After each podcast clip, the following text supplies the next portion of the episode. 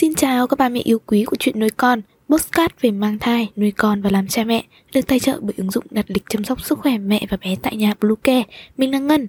Hôm nay trong chuyên mục về chăm sóc trẻ sơ sinh, chúng ta sẽ cùng nhau tìm hiểu về mùa thu bé dễ bị tiêu chảy do nhiễm virus rota, mẹ lưu ý gì để giúp con luôn khỏe mạnh.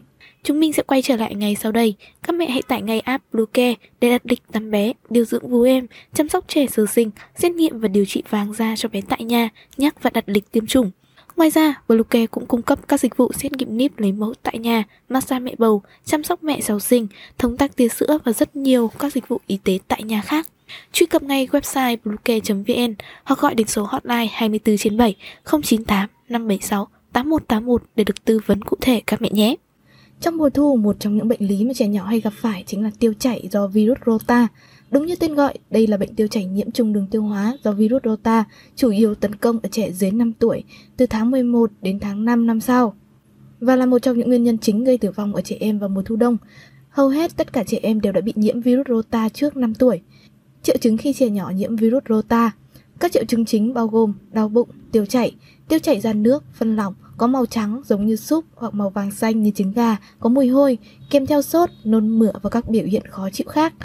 Trong trường hợp nặng có thể dẫn đến các biến chứng như viêm phổi, viêm cơ tim, nhiễm độc dẫn đến tử vong. Nguyên nhân của nhiễm virus rota là gì? Có nhiều nguyên nhân được liệt kê như sau. Thứ nhất, do nhiễm lạnh. Thứ hai, do những thói quen xấu về sức khỏe và vệ sinh của trẻ như thường xuyên cắn tay, không rửa tay trước và sau khi đi đại tiện, không rửa tay trước khi ăn, vân vân. Do tiếp xúc với trẻ bị nhiễm virus rota, do hệ miễn dịch kém, tương đối dễ ốm. Tiêu chảy do nhiễm virus rota có lây hay không? Câu trả lời là có, và virus rota rất dễ lây lan, chủ yếu lây qua đường phân, ra ngoài cũng có thể lây qua đường nước hoặc đường hô hấp. Trẻ nhỏ có thể bị lây nhiễm khi chạm tay vào đồ chơi và các vật dụng khác bị ô nhiễm, vì vậy hãy cẩn thận.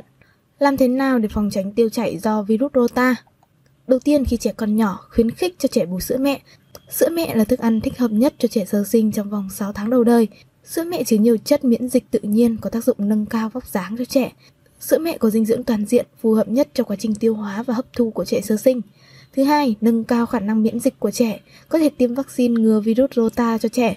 Thực tiễn đã chứng minh rằng tiêm vaccine rota có thể làm giảm tỷ lệ mắc và tử vong do nhiễm virus rota một cách hiệu quả. Đây là phương tiện kinh tế nhất để ngăn ngừa tiêu chảy do virus rota ở trẻ sơ sinh và trẻ nhỏ, đặc biệt là tiêu chảy nặng.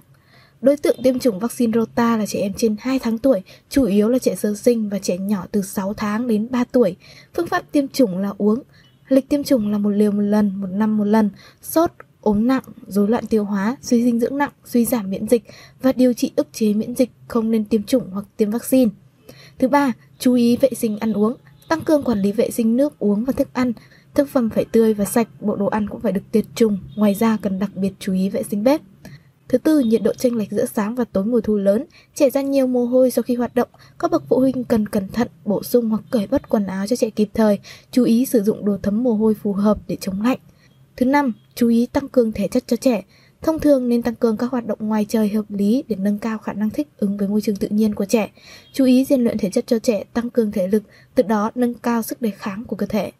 Cuối cùng, phát hiện kịp thời những bất thường về sức khỏe của trẻ.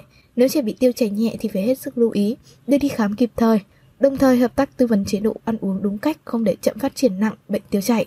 Hy vọng rằng những chia sẻ vừa rồi hữu ích với ba mẹ. Hãy ủng hộ chúng mình bằng cách đăng ký theo dõi podcast của Chuyện Nuôi Con trên các nền tảng Spotify, Google Podcast, iTunes, YouTube, TikTok và Facebook nhé. Xin chào và hẹn gặp lại trong những số tiếp theo của Chuyện Nuôi Con.